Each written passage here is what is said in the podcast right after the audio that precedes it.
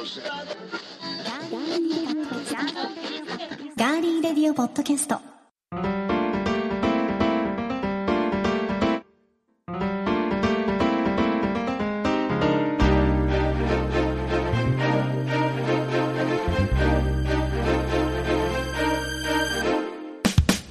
皆さんこんにちは。3月23日火曜日いかがお過ごしでしょうか？今週も名古屋のスタジオからお送りしていきますガーリーレディオポッドキャストお相手は高田沙織ですそしてよディレクターの足立です。よろしくお願いします。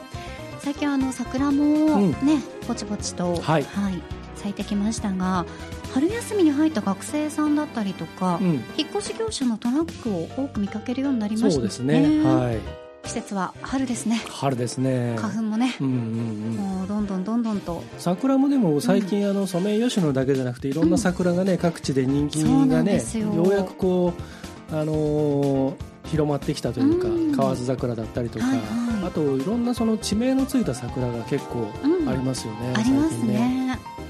なんかあの静岡の方で見に、掛僕はあの川掛川城のところにはい。掛川桜という、ええええ。いろいろねやっぱりその品種を掛け合わせてあのやってるみたいですけど足立さんが撮った写真を見たんですけど、はい。あ色が綺麗ですね。あのねすごくピンク色をしていてう。ん下を向いてるんですけど、ね。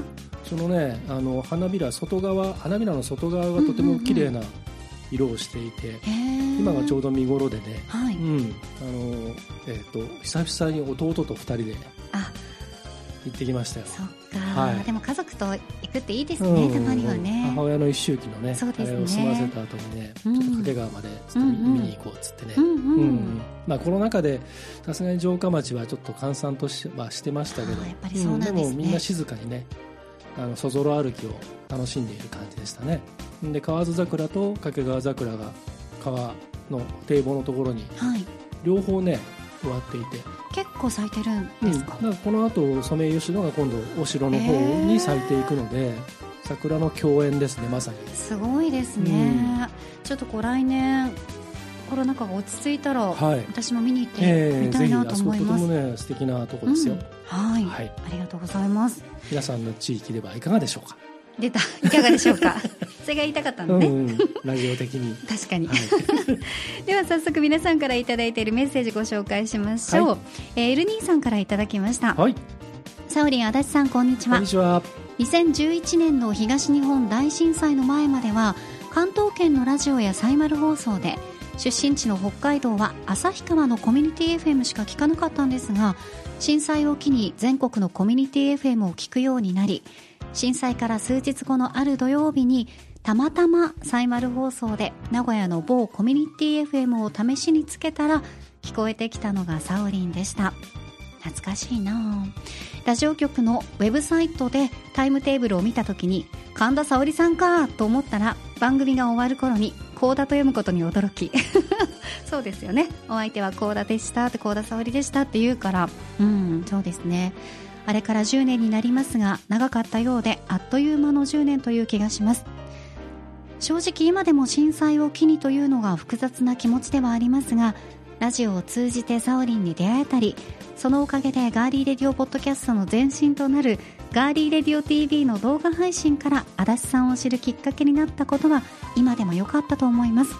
今後ともよろしくお願いしますといただきました。ありがとうございます。嬉しいメッセージですね。うん、うん。こちらこそよろしくお願いします。ねえ。ガーリーレディオ TV も懐かしいですね。うん。そうね。う。ん、若かったなと思いますよ。いい意味でも、うん。ね いい意味でもっていいいい意味だけでいいじゃないですか。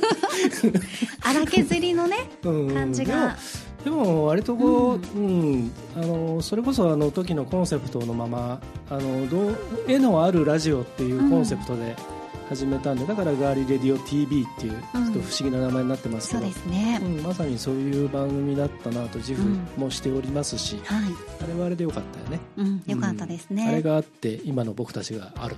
そうですね。的な、歴史はね、はい。長いぞ的なね、はい。うん。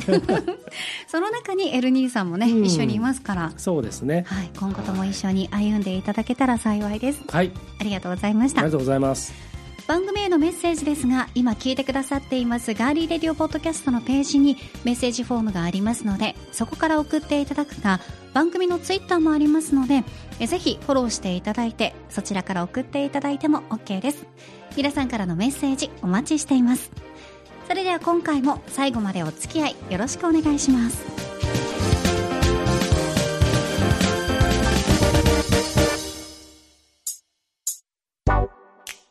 名古屋のスタジオからお送りしていますガーリーレディオポッドキャスト。さて皆さん子供の頃に私たちの心をワクワクさせてお腹も心も満たしてくれたものといえば駄菓子です。はい。はい。食べましたね。ねえ食べましたね、は今でも言うのかなあの学校帰りに寄り道せずに、うん。先生とかはい。親とかに、お家にまっすぐ帰りましょうって言われたじゃないですか、うんはいでもあの駄菓子屋さんってわりかし学校の近くにあるでしょ、うんねそうでしょ？そう。だからあれをこううん。かいくぐって、うん。お家に帰るっていうその誘惑にね、はい。勝てなかったりして、え買い食いをしてしまって、ええ。見つかったら怒られるなんてことはね、はい。あったりしましたがえはい。駄菓子屋さんそのものというのは時代の流れとともに現在減りつつあるそうなんですね。うん。ただ変わらない人気を誇るのがキャラ濃いめの駄菓子たちなんです、うんうん。その中でも駄菓子屋アイテムとして1977年から何回かのリニューアルを重ねて長年愛されているのがよっちゃんイカ はい。パッケージが結構インパクトあるんですよね。うんそうですね。現在は駄菓子カットよっちゃんという名前で駄菓子屋さんからスーパーコンビニまで幅広く流通されています。で今回は、はい。なんとですねこのカットよっちゃんを使用したうん。初のレシピ本が販売されたということでご紹介したいと思うんですが、よっちゃんリゾット。うんよっちゃんネギ塩海鮮焼きそばなど 48種類のレシピを掲載しています。はい。あんまりこうイメージがつかないですよね、こんな感じになって。るよっちゃんで海鮮っていうのもいいよね。そうそうそうそう。ね まあ確かにそうだけど。さそうそうそうそう。イカでしょって思うんだけど、はい。イカ焼きそばとかじゃなくて、うんうん。はい。海鮮焼きそばなんですが、はい。えこの本のタイトルは「イカスよっちゃんレシピブック」えよっちゃん食品工業監修のもと、はい。料理研究家の川瀬里奈さんが駄菓子を使った個性的なレシピを開発。うん。先ほどご紹介したイカのうまみを生かしたよっちゃんネギ塩海鮮焼きそばのほかはい。えーよっちゃん醤油の TKG 卵かけご飯ですね、など納得のレシピが盛りだくさんだそうですよなるほど。そうあとはねはい。ベーコン代わりによっちゃんイカあなんとなくそれわかるな。わかります？うん。カットよっちゃん使ったりサラダに加えたりとうん。驚きの調理法もはいはい。紹介されていますまたタラタラしてんじゃねえよ。うんうん。はい。そして私も昔から大好きでうん。お世話になっております。梅虎兄弟。はい。あれ美味しいんだよね。あとすももああ相撲業そう、スモモ兄弟、でいいのかな、ううん。ん、など、よっちゃん食品工業の他の商品を使ったレシピも載ってるんですようんなるね。ほどね。そうそうそう、ん。で、それぞれのパッケージに書かれたキャラ濃いめの、あの、キャラクターたちが、はい。レシピうにん。コメントを添えてくれてるんです。それもなんか良くないですか？ああなるほど。そう。眺めてるだけで楽しくなる、うん。あオールカラー128ページですよ。あこれがほら、白黒だったらなんかね、ちょっと、まあね。うん、あれかもしれないですけうん。ど、ポップさがないですよね。そうなんですよ、そのキャラクターを存分に生かした。は いいいね。そう一冊になっています。はい。え他にもよっちゃんの誕生秘話だったりこれ気になる。カットよっちゃんの作り方といったおまけも収録されています。作り方ってなんかあんのかね？いやーどうなんだろう。カットするだけじゃないの？え違うんじゃない？そのお家でもなんか真イ似できる。カを買ってきてそれをカットよっちゃんにするってこと？えーどうなんだろう。まだ本自体をね中身を読んでないので、あれなんですが、うん。ちょっと興味湧きません？ああ湧きます湧きます、はなのでこの本を一冊いうん買っていただいて、うん。春休みにお子さんと。そうあとほらコロナ禍でうん。最近お家でね料理する方も増えたと思うので、日々の料理作りに取り入れてみてはいかがでしょうか？楽しい。はいぜひぜひ。はい。そして足立さんははい。こう駄菓子というか駄菓子屋さんに実はうん。縁があるんですね、僕駄菓子屋の孫です。今まで一切それ明かさなかったですね、いやそんなことないですけど聞いたことなかったな、あれ小田さんに話したことなかったかな？なかったかもしれないですね、うん。他の人に話したのかな？まあいいや。ガールズね。足立ガールズ。足立ガールズね。足立ガールズはみんな知ってる。そんなことはない。知ってるんだ。もういいその話はいいんですよ。あの人もあの人もあの人もあの人も知ってるんですね。だからはいはい。もうね人戻りましょうか。戻りましょうね。えっ、とね、うん。あのえっ、と僕実家浜松の実家の、そこまでは知ってる、うんすぐ近所に、えっと祖母が駄菓子屋を出していて、はいはい、うん、だからあのもう本当に物心ついた時からあって、もう天国じゃないですか。そうなんですよ。小さい頃にはい、駄菓子屋の子供に生まれたかったと思いましたもん、でねあの何が天国かってね、うん。あのいろんな駄菓子あるじゃないですか、はい。でそれだけでももう夢の世界なんですけどあのねくじ引き。いやったいろんな種類のくじ引きが、うん。その箱の状態だったりこう紐がついてたり、い、ろんなくじ引きがあるでしょ、ありますああります。れがダーッとこう並んでるんですよ、うん。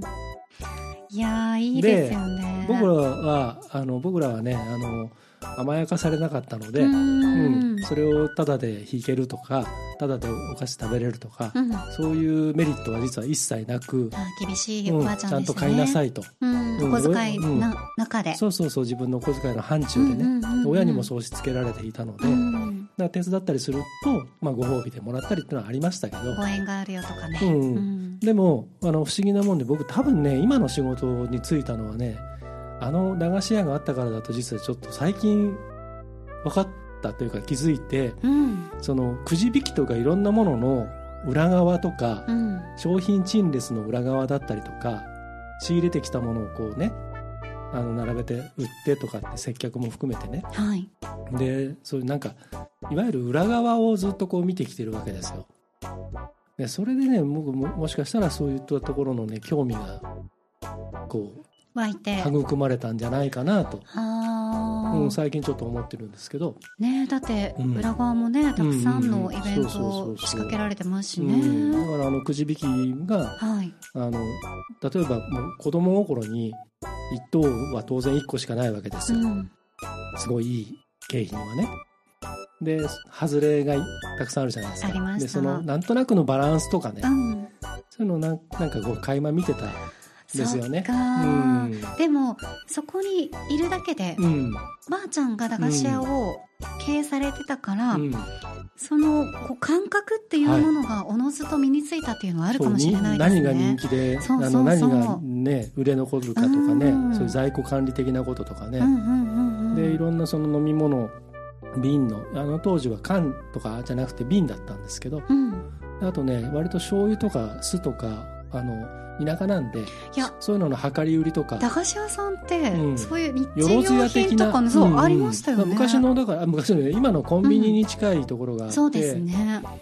でさらにねあのちょっとあのそのうちの祖母のことで言うと、うん、浜松にね遠州焼きっていうお好み焼きがあるんありですね。ますね。たくあんが入ってる。私はその遠州焼きをうん。食べたことがなくて、全く知らなくて、うんうんうん昔ね。そうで足立剛さんに 焼いてもらいました。ですよね。めちゃくちゃ美味しいの、うん。だからあの遠州焼きが食べられるお店に、ねうん。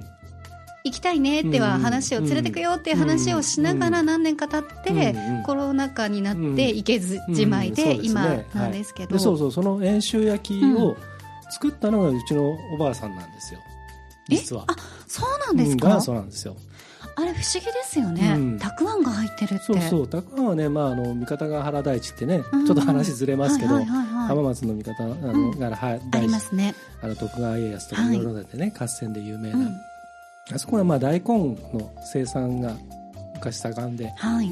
で大根がいっぱい取れたからという説もあるということなんですけどキャベツとか肉とか一切入ってなくてそうそうそう。ネギと紅生姜とうん。たくあんが入ったうん、平べったいお好み焼きというですね。あれが美味しいんだよな。も本当あのだからいわゆるお好み焼きと違って本当駄菓子屋のジャンクフードなんで、うん、うん、でもそれはわかります、うん、子供がだからお小遣いでみたいな感じですよね。そうそうそうそうまさにそういう感じでね、うん。あの子供が本当にお小遣いで食べるようなものだったので、うん。うん、それをねうちの祖母があのその駄菓子屋の中で焼いていてうん。で街中からもねいろんな人が買いに来るようなお店だったんですね、へえ、うん、だからその駄菓子屋はねちょっといろいろ思い入れというか思い出というかいっぱいありますね、すごいですね。なんかこうやって紐解いていくとうん、いろいろと面白いですね。そう名古屋もあの明道町というねそうなんですよ。エリアが、はい。あの問屋街がはい。あって。なのでいろんなお菓子メーカーがありますよね,、そうですね。名古屋はあの特に名古屋の西区界隈は駄安倍菓子で、ね、製菓さんもありますから、うんね。はいあの昔から老舗の駄菓子屋さんがい。っぱいあって、全国にねあの出荷しているとこすね。ろが。でその中のあの、はい。松山製菓という、はい存じ上げておりねます、老舗のあのお菓子メーカーが、はい。実はあの我々の番組でもお世話になっているベントマンの30周年のうん。コラボで、うん、その松山製菓のフライドチキンっていうスナック菓子があるんですけど。あれ美味しいですよね、もうあのビールにぴったり。ですね。お肉じゃないけど 美味しいの、うん。そうあのパッケージに、はい。ベントマンのベン君を載せたオリジナルパッケージのあのフライドチキンを実は作りまして。はい。で今店頭で販売もされてるのかな？1個50円だって。ああそうですね、うんうんあの30周年のお弁当を買った時は、まあ、お店によって違うかもしれないですけど、うんプレゼントしていただきました。時ベントマンの日の前後でなんかそういうあのそうそうそうそうサービスデーだったんで、ね、書いてありました、うんうん。はい。そうですそうです。なのであの今だと、うん。あの食べてみいたい方は買えるってことですね、うんベントマンさんの店頭に行くとそのオリジナルパッケージの松山製菓のフライドチキンっていうスナック菓子が買えたり。はい。あのあれですよねキャベツ太郎とかああいうのに近い感じですよね。そうですね、うん味は違いますけど。あそう味は そう味は違いますけどね、うんうんそうそそうう。そうそう駄菓子はね本当名古屋は面白いうん。駄菓子がいっぱいありますよ、はい。うんうん。なのでよっちゃんイカ、まあ、今はカットよっちゃんになってますけど、うんうんうん。まあ、よっちゃんイカだけじゃなくて、はい。このね、ぜひ住んでる地域うんうのん。駄菓子とか調べてみて、あここで作られてたんだとかも。あのカステラみたいなさこう団子みたあったあったあった薄薄いカステラみたいなのがさ、うんうん。5つぐらいこうな鈴みたいなやつつでしょ、うんうん。あの串に刺さってるあったあった。昔からあったよ。あれ砂糖がめっちゃまぶしてあるやつ。そうそうそうそうそうありましたね。あれ結構好きなんだけどな。最近見なくなりましたよね。いやあるよ。嘘、うん。駄菓子屋さんを見なくなったそうそう。だからさっきもあの小田さんね、うん。説明にありましたけどその駄菓子屋さんは確かにないんだけど、うん。最近はあのショッピングセンターの中にいわゆるあのレトロなお店で大手ショッピングモールにありました、の中にチェーン店でうん。で実は横浜にあるんだよね。あのそれのそのチェーン店のその本部というかねがあったりあとはそのイオンの中とかにねそうそうそうそう。入ってたりとかもするしはい。あのーえっとなんだうまい棒を30個入りみたいなので大人買いね。大人買いできるようになってたりとかね。昔買いましたよコーンポタージュ大人買いした。うまい棒の。なんか大須のあのなんかどこにもありましたよね。駄菓子屋バーがありますね。うん。うん。そうそうそうそう。なんかいろいろあちこちに駄菓子屋レトロな感じのものはあったりしますよね、はい、はい。ぜひ皆さんもお近くに駄菓子屋さんがあるときは、うん。駄菓子屋さんに行っていただいて、はい。またそれ以外もねうん、ぜひ手に取って食べていただきたいと思います。よっちゃんレシピで作った人がもしいたらそれ感想を教えてください。本当に はい、カットよっちゃんのね TKG ちょっと気になりますね。はい。ではここで一曲お送りします。え今週の一曲なんですが台湾のヒップホップグループコウ・チョウチン2007年リリースの2枚組アルバム「Call It's Coming Out」から1曲お送りしますグラフティ from Aliens 咱有番的死，逐项都恰如嘅死，啊就是台北呀就是咱的宪法的都市。做人不起做鬼飞地，还有个政府做个艺术的鲁迅，给做个好呀，唔好黑莫因地，唔过个政府做个阿里个不打出定冇问题，做喷漆的蛋枪去打游击，被杀去放送呀去做世界，那边呀变鬼，你去全部黑黑唔黑呀就喊做唔好个坏东西，喷漆变做重要个玩具，莫自己个更新，不能看生气。无世界，做个鸟笼斑马也动快起，做个砍死个艺术，砍死个土，用的西酱油喷起个公共艺术。这个怒气，怒气莫有生气，How we change？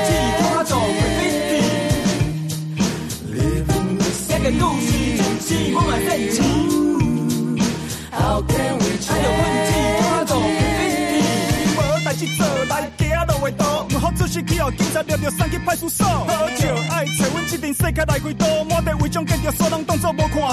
路顶一座鸟人啊，挂着一张树啊，暗暝变作魔神啊，做乜都无囡仔。你北笑，你北笑，啊叫你读册你唔读，艺术家的想法你永远唔捌。讲来乱舞，安尼叫做公共艺术，那照这种标准我嘛会当做大师。你那路的不水地，内底存无几只鱼，边啊多一粒钱，身躯存无几仙钱，台北市的门户金看是烂个股，一定有所顾，对面的山口有吉土，一个都市要进步，不是逐工地下乌路，继续来创造，拍作鬼飞地首都。一个都市在我想出名，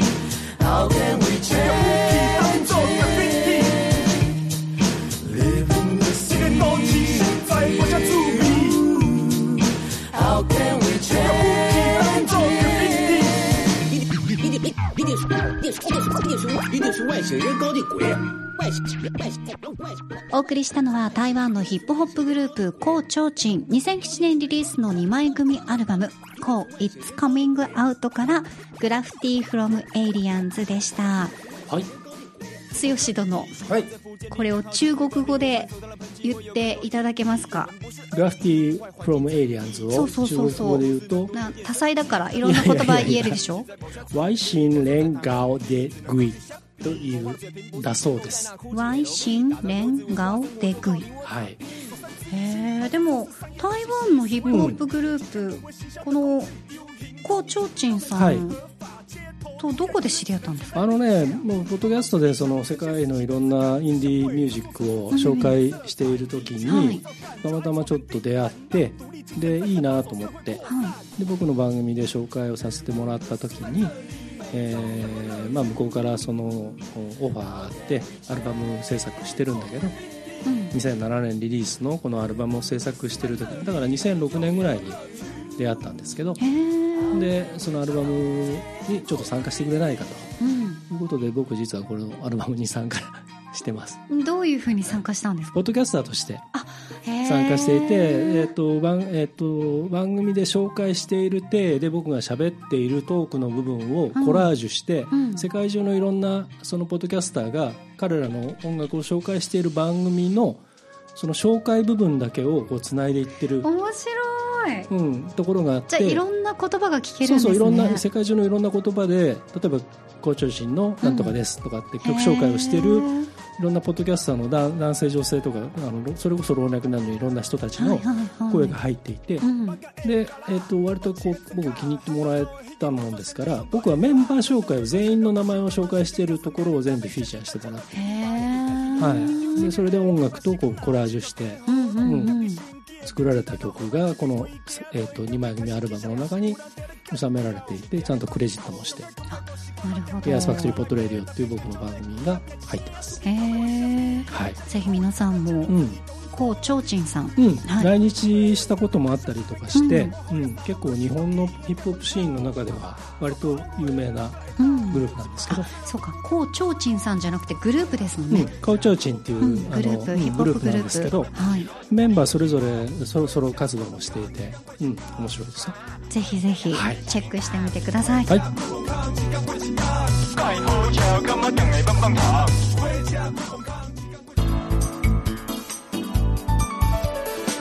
続いては今回の気になるニュース。私高田が今気になっているニュースをご紹介します。それではニュースセンター幸田さんお願いします。はいお伝えします。横浜市内の第三京浜道路で今月6日引っ越しのためトラックに積まれたソファーが落下し後続車に衝突するという事故が発生しました。また落下したソファーはロープなどで固定された形跡がなかったということです以上ニュースをお伝えしました。ありがとうございました。それでは続きまして引っ越しはパンダかな？猫かな？どっち？のコーナーです。ゾウさんだよ。ゾウさんだよ。あれゾウさんあったっけ？ゾウさんってあありました？ゾウさんの引っ越し屋さんってありました？ああった気がしたんだけど間違ったかな？あなたゾゾウさんだと思っちゃっただけでしょ？多分違う動物をゾウさんだよって言っちゃいましたけど。はい。それ置いときましてですね、い、やーこれもすごい、うん。映像にもね、はい。ニュースで結構流れてましたが、うん。横浜市内の第三京浜道路。国土交通省のまとめによりますと、はい。全国の高速道路でこういった落下物として処理された件数は2018年度に34万2000件これ1日に換算するとおよそ930件発生してます。よね。そうなんです、うん。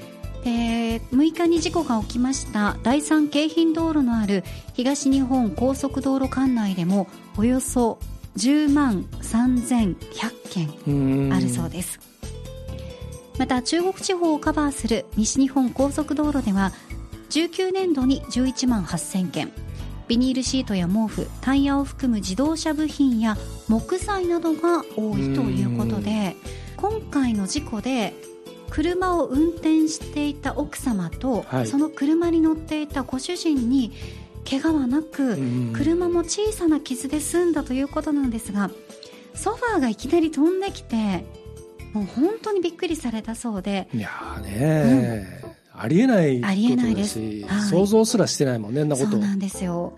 ソファーに乗りソファーが乗り上げていたら、命が危なかったとおっしゃっていたそうです。そうですよね。はい、国交省や各高速道路の会社は車から物を落下させたり落下物を発見したりした場合は無料の道路緊急ダイヤルシャープ9910シャープ9910に通報するよう呼びかけています。はい。まあびっくりした。でもこれ、だって固定されてなかったんでしょ？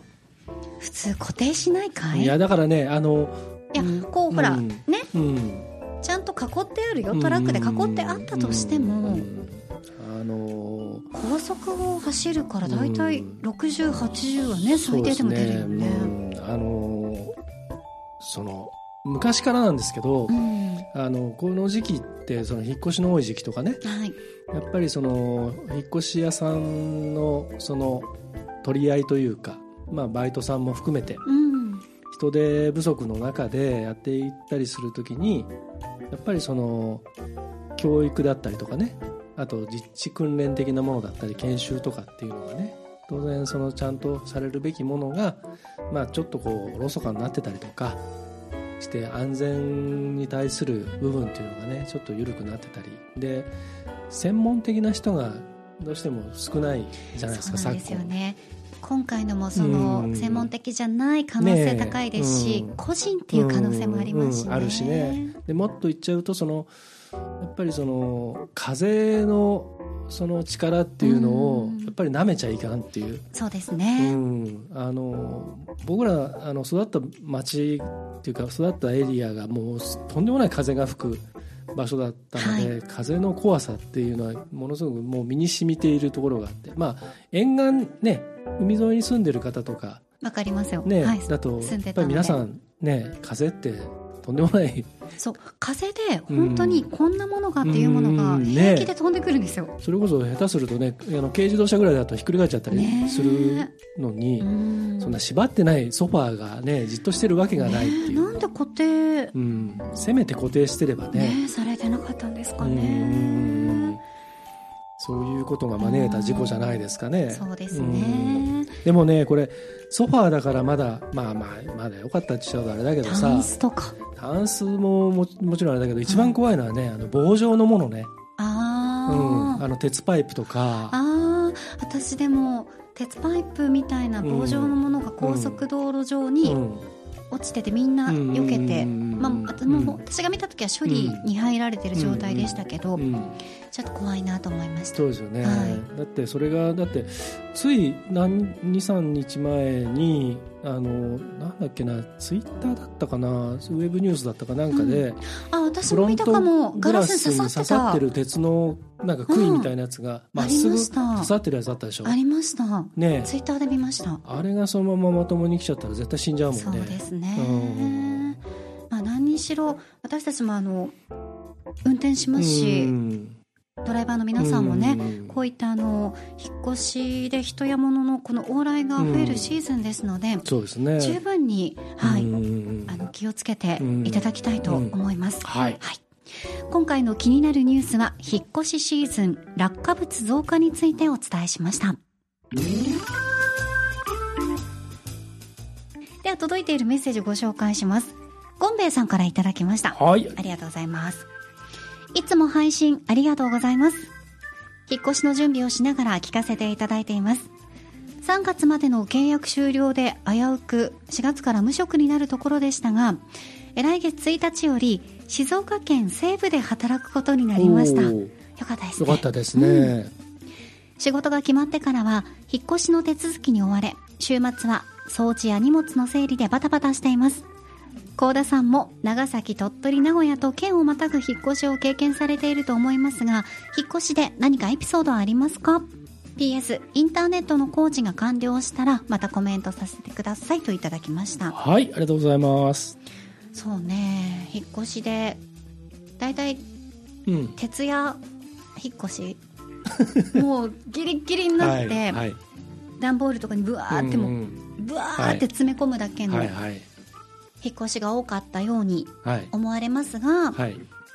最近はうん。ちゃんと計画的うんにうん。やってますね、ああそうですか。あとその足立さんには話しましたけど産院の時は部うん。屋がうね、ん。決まらなくてうんあのうん。ああはい。入りたかったお部屋が、はい。えっと1ヶ月ぐらいうん。入れないですって、うん。まだあの、はい引っ越しが終わってないので、うん。はい。っていうことで1ヶ月、うん。局の近くの、うん。ていうか局のそばのはい。ホテルに、ああ一ヶ月ぐらいね。はい暮らしましたね。あれはあれでいい思い出でしたけど、うんうんうんホテル暮らしっていうのを経験したわけですね。ビジネスホテル暮らしを経験させていただいて はいはい。なんかちょっとこう、うん。これが一番のエピソードかなと思います。うん何かありますか、僕はあれですよ。あの今の事務所を引っ越しするときえらいことがあって。えそうなんですか？そうですよ。あの前の事務所が耐震工事で、はい。あの全部持つからあの、うん。出てくださいって言われて引っ越し費用から何からね、はいはいはい。広かったですもんね、うん。前の事務所もね、うん。であのすごく気に入ってたんですけど、ええ。でそこであのちょっと探してもらったら通り挟んで真向かいのビルが空いたんですね。はい。で同じぐらいの間取りでうん。で家賃的な条件とかいろいろもう大体同じぐらいだったんでで、まあ、例えば取引先に案内するのにも楽じゃないですか、うん。向かい側に引っ越し絵をました描いたらね分かりやすいですしね。住所もほとんど変わんないし、はい、で契約したんですよ。うん、そしたらまあちゃんとリノベーションもしてくれるっていう話で。はい。で、えっとじゃあ頼みますねってそしたらその不動産屋がその明け渡しの直前に鍵をもらいに行ったんですね。で見たら何一つ手がついてなくてでなんか変ななんか荷物もまだちょっと残っていて。そこに？そうそうそうそう。でとてもじゃないけどここは入れる状態じゃないってなって、はい。引っ越しの前日ですよ。へえで、うん。あの不動産屋がまあまあそのここはもう絶対あの後々絶対無理して入っても絶対トラブルになるからでうちの責任で全部持ちますからっつって、うん。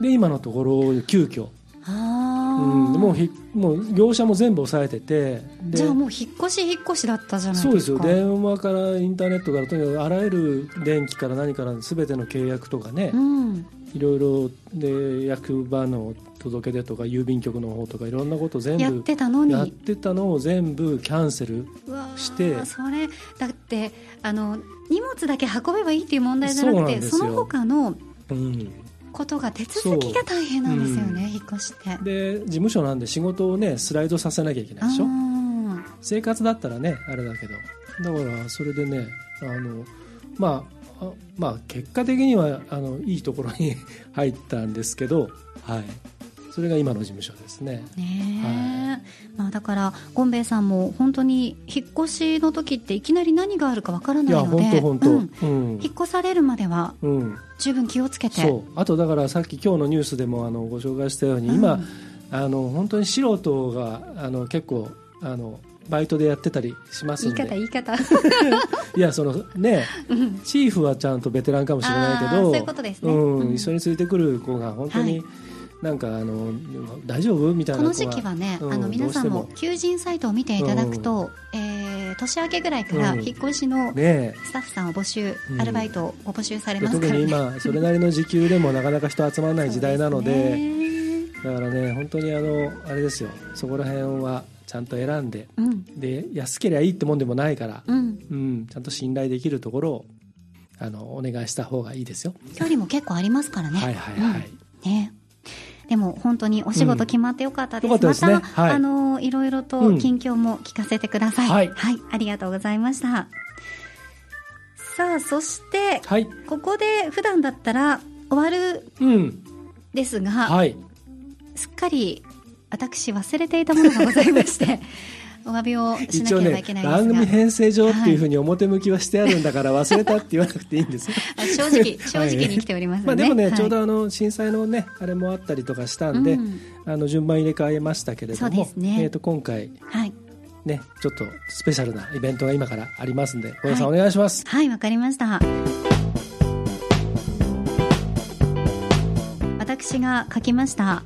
モーモー牛太郎、干支の牛の絵、はい。まあ J ボーイのマスターにね、はい。描かされたと言ってもいい,、まあそうですね。かもしれないですけれども、モーモー牛太郎のはい。色紙をプレゼントしますうん。って言ってましたよね。はい。であの応募いただいたので、ここで私ちょっとこう紙に、はい。あのスタッフさん書いてくださったのをちょっと抽選で引きたいと思います。応募してくださった皆さんの、えーアカウント名とお名前が書かれた紙が今小田さんの目の前にあります。はい、名前が書いてありたます。くさんあります。はい、じゃあ今から、えー、と小田さんがこの中から1枚をとてもアナログな方法ですけれどもこれが一番わかりやすい。はい不正のないように私は見張っておりますはい、じゃあこれじゃあよろしいでしょうか、ドロロロロロドンまだ開いてなかった。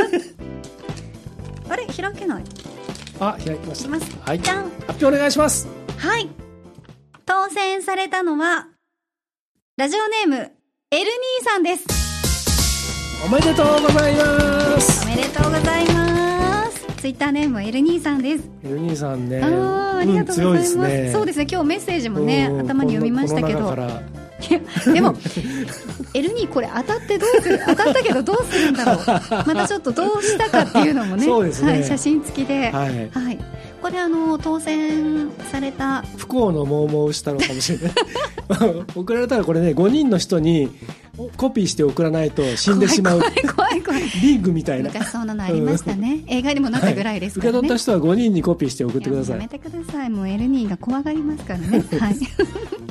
これは当選された方には、はいスタッフさんからはい連絡が、はい、DM で詳しいことを送らせていただきますので、はい。はい楽しみにお待ちください。はい。たくさんのご応募、皆さん、ありがとうございました。本当にありがとうございましたこんなもののために。本当ですよ。なんでそっちが言うのよ。それ私が言う方でしょ。あ、そうだね。私がこんなもののために、うんなんか人に言われるとすっげえ腹立つんだけど。あんなものでも。あんなものでも、そりゃそうですよ。そうもらう、はいもらって嬉しい人がいるんだから、ダメだよ、こんなものとか、あんなものとか。自分が言ってるでしょ、はい言い出しっぺ謝ってください。どうも、すんずれしました。はず、すごい嫌だ。皆さんたくさんのご応募ありがとうございました。あの、もしかしたらこのモーモー牛太郎のシリーズが続くかもしれないっていう話が足立さんから出てましたけど、ね、またあのいろんな。お絵かきもね、来年寅年ですから。ガオガオ虎次郎。1年かけて続くの？長くない？まあまたあの、はいあるかもしれないしないはいかもしれませんので、わかりましたはい、そのあたりも楽しみに待っていただきたいと思いますはい。では今週の「まるな時のまるな曲はい。」マコロンさんからですね、お題いただきました、はい。春の散歩に聴きたい曲ということでございましてなるほどはい、はい。何がいいかなって2人でうんね、うんうん。それぞれ考えてきましたよはい。では先行足立剛松たか子、明日春が来たら。あーいいですうん、ね僕これ大好きですね。出だしのうねん。カーンってここ静かにそうそうそうそうチそう始まるところからいいですよね。永遠の前のっていうあの歌詞がね、うん。これあの坂本龍二さんなんですよね、うんうんうんあの作詞がね、はい。うん、脚本家、はいはいはいはい。うんいいですいね。いですね、はということで幸田さんのを聞いてみたいと思います。高校幸田沙織。いいねフリッパーズギター恋とマシンガン。あれもイントロが、うん。あの明日春が来たらとはちょっと違って、うんうんねねあの感じがねいいねこうウキウキしません、うんうんうんえーそういうことですのではいぜひあのそれぞれタイプの違った曲、ええマコロンさんはい春のお散歩をしながら、そうあのねあのイヤホンつけてちょっと歩いてみてください、うんこれ聞きながらはい楽しんでくださいはいそれでは今週も最後までお付き合いいただきまして本当にありがとうございました。ガーリーレディオポッドキャストお相手は？ディレクターの足立でした。そして私高田沙織でした。金曜日のベントマン提供の番外編金狩りもお楽しみに。待ってました！のお弁当屋さんベントマンは30周年。人気メニューをこれでもかと詰め込んだ記念弁当発売中。さらにお弁当チケット3000円分が毎月3000毎日